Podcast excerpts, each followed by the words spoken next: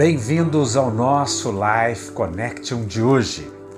1 Pedro, capítulo 5, versículos 6 e 7, na versão amplificada, nos diz: Humilhai-vos, rebaixai-vos, descei em vossa própria avaliação, portanto, sob a poderosa mão de Deus, para que ele, em tempo oportuno, vos exalte lançando todo, sobre ele toda a vossa ansiedade, todos os vossos cuidados, todas as vossas preocupações, todos os vossos interesses, porque ele tem cuidado de vós, com afeição e toma conta de vós vigilantemente.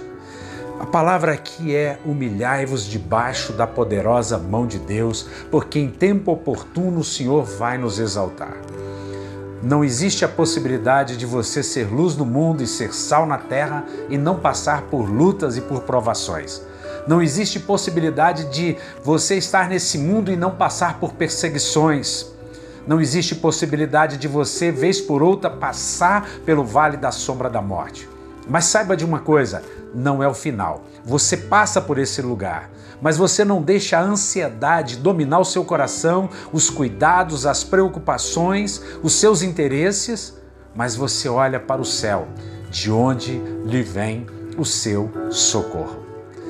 Basta o dia o seu próprio mal, basta que você seja uma pessoa que olhe para Deus, o autor e consumador da sua fé, porque ele, com afeição, toma conta de você diligentemente.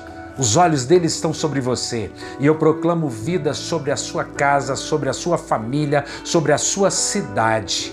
A vida Zoe, a vida de Jesus, não a morte do coronavírus que está amaldiçoado em nome de Jesus, porque Jesus pagou por ele naquela cruz do Calvário. Gente da nova aliança, Jesus pagou por todas as nossas enfermidades, por todos os males. Ele pagou naquela cruz e o castigo que nos traz a paz estava sobre ele, e pelas suas pisaduras nós somos sarados. Seja curado, sarado agora, em nome de Jesus.